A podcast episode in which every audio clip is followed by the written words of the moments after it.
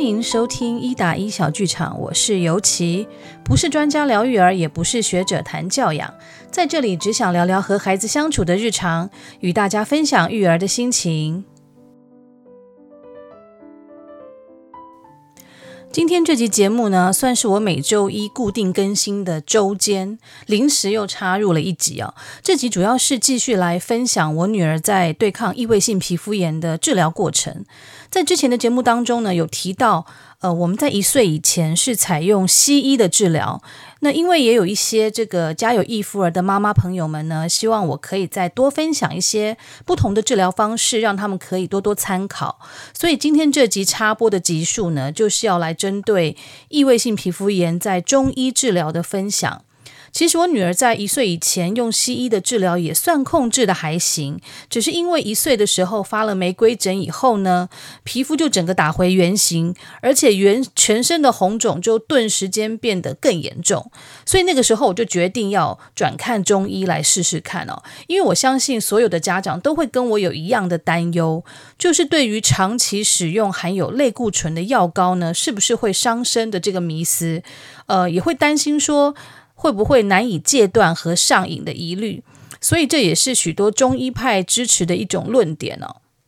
所以在我决定要转看中医以后呢，当时只是想着，既然要看，就要看最好的，因为我希望透过中医的治疗呢，就可以把我女儿的皮肤状况给控制好，只要能够有效，呃，自费中医或者是贵一点都没关系。那当时大概是在二零一五年左右啊。呃，脸书上的一些异肤相关的社团当中，其实就有很多是关于中医疗法的讨论。那个时候比较吸引我注意、讨论度也是很高的，就是台北颂华中医，它是全自费无健保的，然后主要是专治皮肤跟风湿免疫相关的中医。它主要的诉求是，它是来自日本的一个呃独门的技术，然后有一些高级的中药去调制的一些呃它的配方、它的药方。虽然这个所费不貲呢，但还是很多人都大推，觉得他的药非常的有用，也非常的神奇。那也有很多人分享这个易夫的情况呢，都是在宋华给看好的。那当时也给了我很大的信心呢，所以呢，我就呃决定要带我女儿去试试看。第一次带女儿去看诊的时候呢，呃，候诊的人其实就不少，而且真的是很多小朋友哦。出诊的时候会先要填一张所谓的出诊单，那主要是要说明一下说，呃，皮肤目前的状况跟曾经有使用过哪些西药。那有没有对什么是特别会过敏的，或者是说身体有没有其他的特殊状况等等？然后呢，也很妙的是他们会提醒说，呃，请大家不要指望治疗个一两周就可以看到什么多明显的效果。如果你对宋华的治疗没有信心的话呢，就请不要来浪费这一两周的药钱了，因为异肤的治疗本来也就不会那么快嘛，那也势必会反反复复的，更何况是使用中医，那势必要更有耐心。其实不论是什么疗法，一般来说都还是会建议要试个至少半年以上再下定论。呃，给宋华王医师看诊的时候呢，我记得他是有把脉的，然后他非常的温柔，也很有耐心，会仔细的去看孩子身上皮肤炎的状况。然后呢，就会大概问一下目前孩子的生活状况，也会叮嘱一些在义夫照顾上的事项。那基本上呢，照顾的部分也不外乎是尽量的去啊、避免跟远离呃易有过敏源存在的环境跟食物哦。那之后呢，就会有呃一位护士进来，就直接帮忙上药。首先，他是会针对患部的地方会喷一瓶这个深褐色的药水，叫做皮原液。然后趁它还没干掉之前呢，再赶紧的上药膏，呃，叫做皮原膏。上完之后呢，他就会建议这个用类似像特比舒绷带之类的东西去把患部包覆起来，去减少衣物的摩擦。我先大概讲一下它的用药的部分哦。那基本上呢，普遍会用到的就是呃，刚刚讲的那瓶药水，就是皮原液。我记得它是有强弱度之分的，然后也有含酒精跟不含酒精的版本。基本上喷完皮原液后呢，通常都会觉得有点刺痛，甚至是会有点发热跟发红，甚至更痒。因为中药是含有活血的作用嘛，所以你会暂时觉得呃怎么更红痒或者是更刺痛。那它的药膏也是有分很多种了，那医生会依照呃你皮肤的状况去开给你相对应的药膏。那除了这个外用药的部分呢，其实还有一般所谓内服的中药胶囊，呃，他们叫做天心胶囊哦。如果小朋友还不会吞胶囊的话呢，就可以把那个外壳给拆掉，然后喂里面的药粉。那基本上宋华是比较强调内外要一起调理，治疗的效果才会比较好。不过也有一些人其实不不想要给太小的宝宝就吃中药，所以就只有选择用外用药的部分。我们第一次看诊完之后，就先拿了一周的药，因为刚开始看诊，所以医师建议呃回诊的时间就不要间隔太久。我们主要就是先拿了皮原液跟皮原膏，还有一个叫做 DK 的凝胶，然后还有内服的天心胶囊。总之呢，呃，一周的医药费大概是三四千块左右。不过这个药费是依照你的拿的药量而定啊，因为药量也会依依照依照这个年龄大小不同。因为像我女儿是一岁左右去看诊的，加上她呃很小只，所以说这个外用药的用量其实。呃，不算很多。那如果是大一点的孩子呢，或者是你的用药面积是比较大的的话，那药费就势必会更高。那另外，颂华其实是很强调外用药是需要经常去呃补擦的，最好是你大概两个小时就可以去擦一下。而且颂华他其实认为，这个只要你有曾经使用过西药膏，还有类固醇的话呢，基本上多多少少可能都会有反弹的作用，就是说你的皮肤可能会先变得更严重。也有人很爱讲成所谓的排毒啦，那然后才会慢慢的好转。那这种反弹的情况呢，会因为你曾经使用西药的等级轻重会有所不同。呃，反弹快则十天半个月，慢的话可能也要拖好几个月。不过老实说，我们倒是没有什么太明显所谓的反弹症状。在刚开始用药的初期，我觉得说，诶，肤况好像有比较好，但是老实讲也没有呃。有一些网友说的这么的明显跟神奇哦，不过因为我理解中药本身就不像西药一样可以一擦就见效，所以我是呃决定就是在慢慢的观察它。那后来每次我们去回诊的流程都是差不多的，就是医生问诊之后，然后护士会来上药，那最后就是去到柜台去买药。呃，我记得那个时候，我们平均一个月的医呃这个药费大概就是在一两万块台币左右。送华的部分，我们连续大概看了有七个多月的时间。那后来觉得成效其实对我们来讲没有太明显了。那主要是也考量到药费真的不便宜，所以呢。呃，后来就决定转去看同样是中医的这个长庚林应谷医师。当然，我还是要强调，还是有非常非常多的患者是在颂华看好的。那他的药其实对义肤也有一定改善的成效，只是对于我女儿来说呢，是呃成效没有那么的显显著的。但是并不表示说其他人也是这样啊，我只是单纯就我们的治疗状况来分享。当时的一些义肤社群里面呢。呃，讨论到的中医除了宋华之外，另外一个最多人推荐的就属于这个长庚的林应谷医师了，所以我也立刻就加入了他在脸书的一个社团，呃，叫做林应谷医师之异位性皮肤炎宝宝团。这个社团的资讯其实非常的丰富。呃，有很多关于看诊相关的资讯，其实都被整理在社团的档案区里面，可以找到一些说明的文档或连接。那包含是说，诶，到底要怎么挂号啊？还有它的外用药的介绍跟功效，还有一些用药的方式跟疑问等等呢。再加上这个社团里的网友，其实也算蛮热心的，就是你有什么问题，呃，在上面发问，很快就会有人去回复你。我自己也是在呃正式去看诊之前呢，就先在社团里爬文爬了很久，有自己先做一些功课之后，才带我女儿去看诊的。我们是挂台北长庚的诊，那个时候林医师在台北林口跟基隆长庚都有门诊。挂中医内科或者是中医干癬门诊都可以哦。我们那时候是呃二零一六年的时候，我记得在挂号的时候还不算太难挂，但是听说呢，这个由于后来去求诊林医师的患者真的是越来越多，所以现在也是非常不好挂到号。但是我想出诊一样是比较相较容易可以挂得进去。那我记得林医师出诊的时候，好像也是会有其他医师先安排，就是做基本资料的问诊跟拍照，呃，就是拍这个皮肤患部的一些照片啊，去做一些存档跟记录。然后呢，呃，也是先了解了一下目前皮肤的状况之后呢，这这个所有看诊前的患者，其实好像都要先到护理站去量身高体重，呃，然后把这个记录好之后，一并再拿进去给林医师看诊。其实初次见到林医师的时候，就感觉他是蛮严肃的，因为他讲话非常的简短，然后也很直接，就不是那种会嘘寒问暖跟你闲聊的那种医师。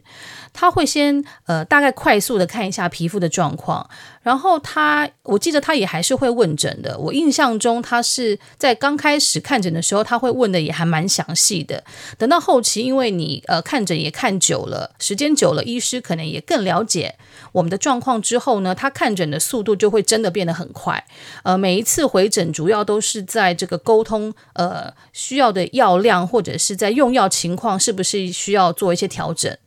那其实，在这个网络上呢，不时会常常会有一些人在抱怨林医师看诊的态度过于直接或冷漠。但老实说，我觉得这样子的说法其实有点过于片面了。因为林医师的患者真的是非常非常的多，他几乎就是没有休息的空档。那也因为患者太多呢，有很多是在网络上挂不到号，是现场来加挂的。那林医师也都会希望说能够看完每一位患者。所以他看诊的时候，如果没有特殊的状况，就真的都是很简洁、很快速讲重点这样子。呃，因此也常常会被误认为说他很没耐心啦，或者是态度不好之类的。不过就我们自己看诊的经验是，从来没有觉得他的态度不好，而且他其实对小朋友很有耐心，也很温柔。呃，所以我觉得其实是真的，有的时候要去体谅一下医师哦。因为看太久呢，会被其他候诊的病患抱怨；看得太快呢，又会被说没耐心。加上长时间的工作，几乎没有休息的情况之下，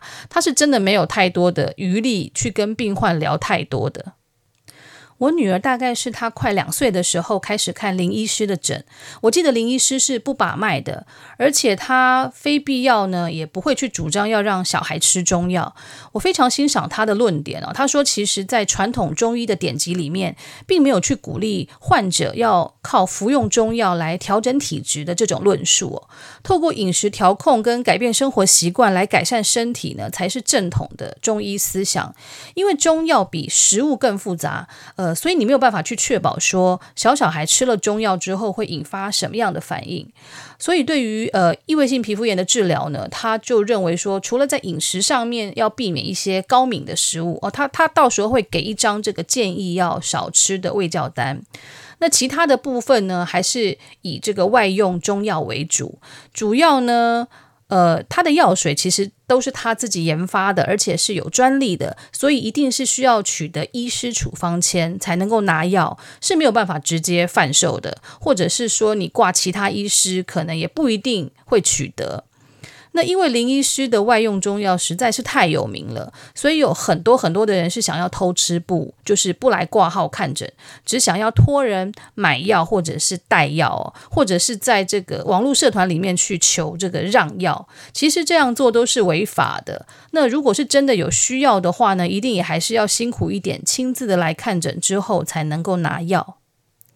林医师的外用药呢，主要有几瓶。那接下来我就简单介绍跟分享一下使用方式。那首先是皮炎洗剂药水，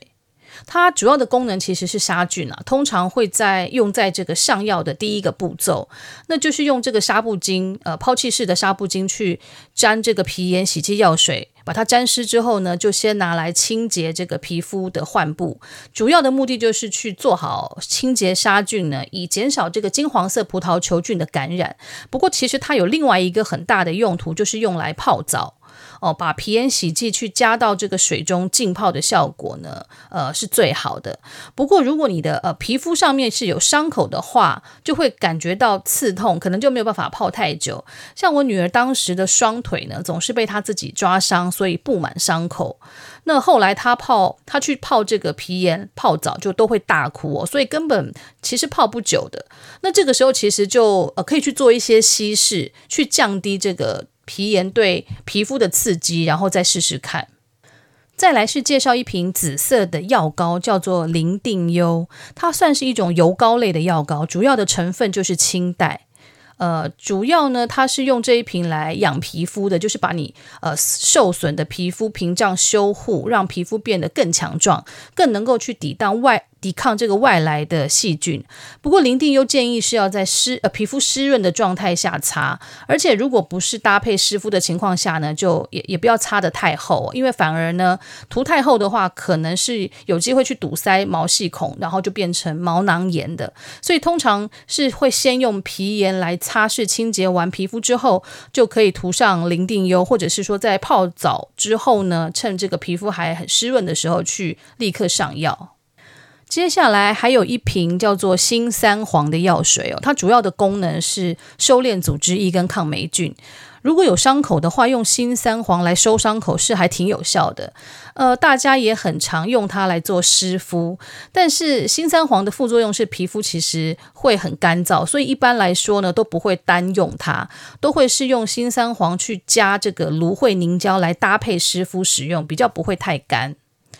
呃，刚才提到芦荟凝胶这一瓶就叫做皮炎一号，它是很清爽，然后用起来也还蛮舒服的。但是呢，其实拿它来单擦的人不太多，大部分都是搭配刚才讲的那个新三新三黄的药水去混合作为湿敷时使用。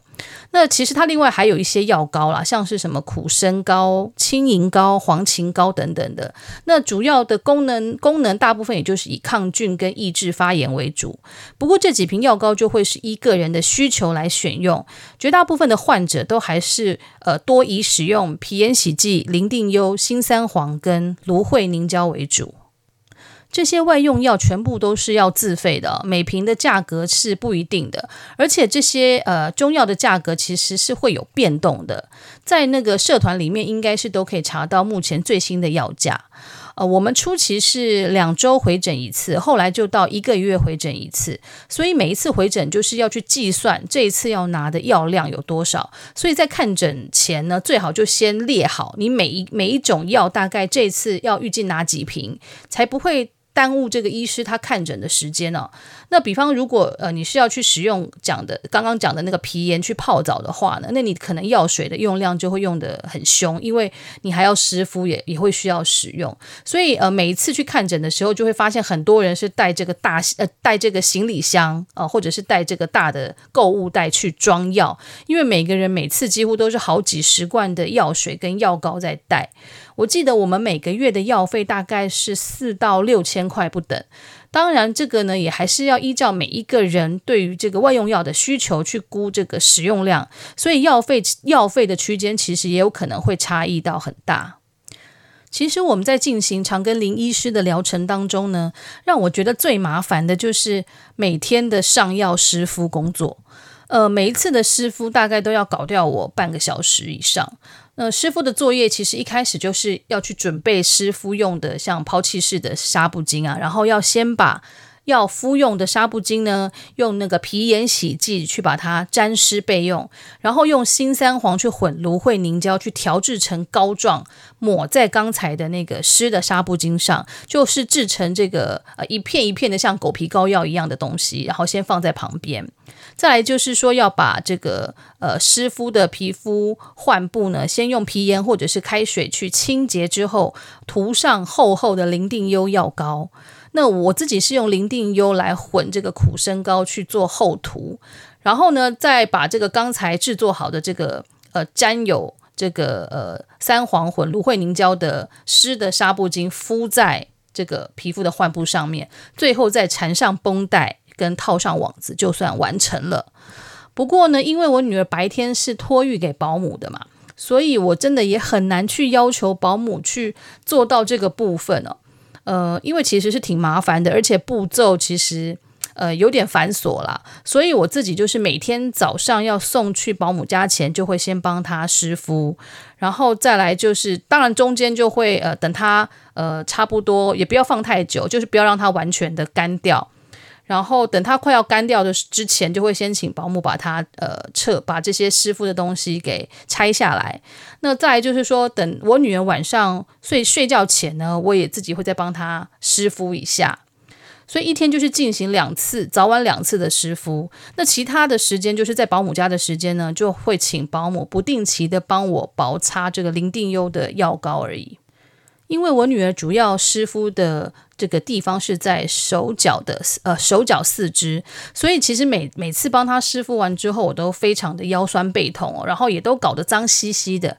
因为使用外用中药呢。不论是你用呃用宋华的药，或者是林医师的药都一样，基本上外用中药一定是很容易沾的到处都是，然后他们是非常的难被洗掉的，所以一定记得要准备一些就是便宜呃的衣裤或者是这个床单啊床床具组，要有那种用过之后可能就要准备丢掉的心理准备。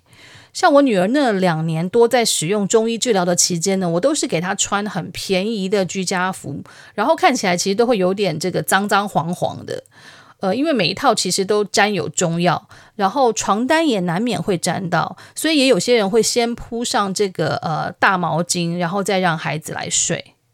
其实每次我女儿呃湿敷的时候呢，除了我很辛苦以外呢，我也觉得她其实还蛮蛮难受的，因为她的双腿。嗯，很多是被自己抓伤的小伤口，加上这个中药刚刚这个敷上去的时候，其实是很刺激皮肤的，所以他都会不舒服，甚至会哭闹。其实看了是真的很心疼，而且就如同刚才前面提到的，中药都有一些活血的效果嘛，所以你只要刚呃敷上去或涂上去的时候，有可能是反而会呃感觉到更红痒或者是更刺痛的，然后对小朋友来说就会更忍不住的想要抓。在社团中呢，也总是会有人反映，呃，在刚使用林医师的外用药的时候，皮肤反而会变得更红肿，或者是状况会变得更糟，不知道该怎么办。通常这个时候呢，都会出现几种说法啦。那最多人会认为说，诶，可能是之前有使用使用过西药类固醇啊，呃，所以是反弹的现象。因为停用西药改用中药后呢，反而都会变得更严重，所以一定要需要时间去把它撑过去。那再来也有一说，就是呃，可能会有少数的人对中药是过敏的，所以会建议在第一次要上药之前呢，先。先在这个局部小范围正常的皮肤试试看，会不会有一些过敏或者是不舒服的反应。我女儿看中医之前，其实也呃看了快一年的西医，但老实说呢，我们并没有出现过所谓的类固醇上瘾或者是反弹的现象。呃，我知道网络上有一派的人是很坚决认为类固醇是完全碰不得，只要曾经使用过呢，就会造成身体的损害。呃，但就如我之前在节目中也有提到过，我觉得只要是在医师的指示下使用得当的情况下呢，我并不认为类固醇是完全不能使用的。包含不论是颂华的王医师，或者是长庚的林医师，也都有表示过，呃，有特殊状况或者是急症的时候，还是可以在医师的指示下去使用含有类固醇的西药膏。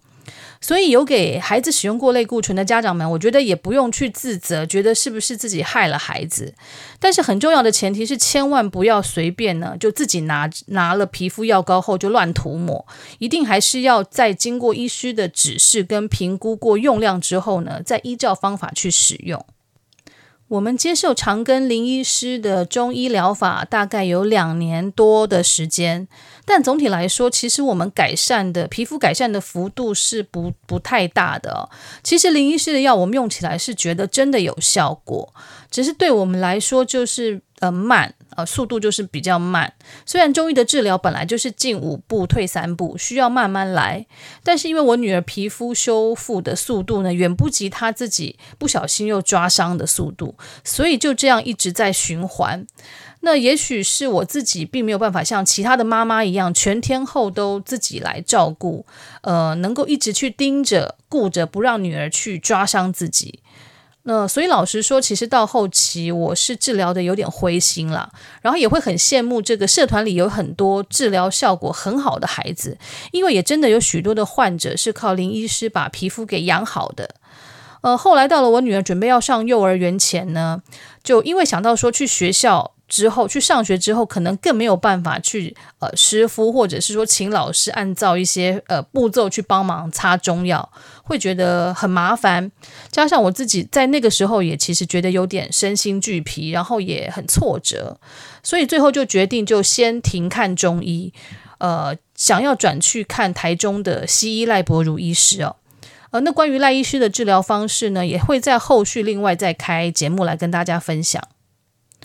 虽然现在回想起来，之前在中医的治疗过程中呢，真的会觉得很麻烦，但是我个人还是很肯定长庚林应谷医师的疗法跟成效。针对想要采用中医治疗的义夫朋友们呢，我也还是会推荐他们去试试看。虽然我们自己在治疗起来的效果是比较慢的，但是因为我身边也有很多是之前一起看诊所结识的妈妈朋友们呢，他们的孩子其实在林医师的治疗下是有得到很好好的成效的，而且异肤的治疗本来就是如此嘛，每个人对于治疗的接受度跟效果是真的因人而异，没有绝对的一定有效或者是一定没有效，真的是要有耐心，不停去尝试，相信呢是总会有一天可以找到最适合的治疗方法。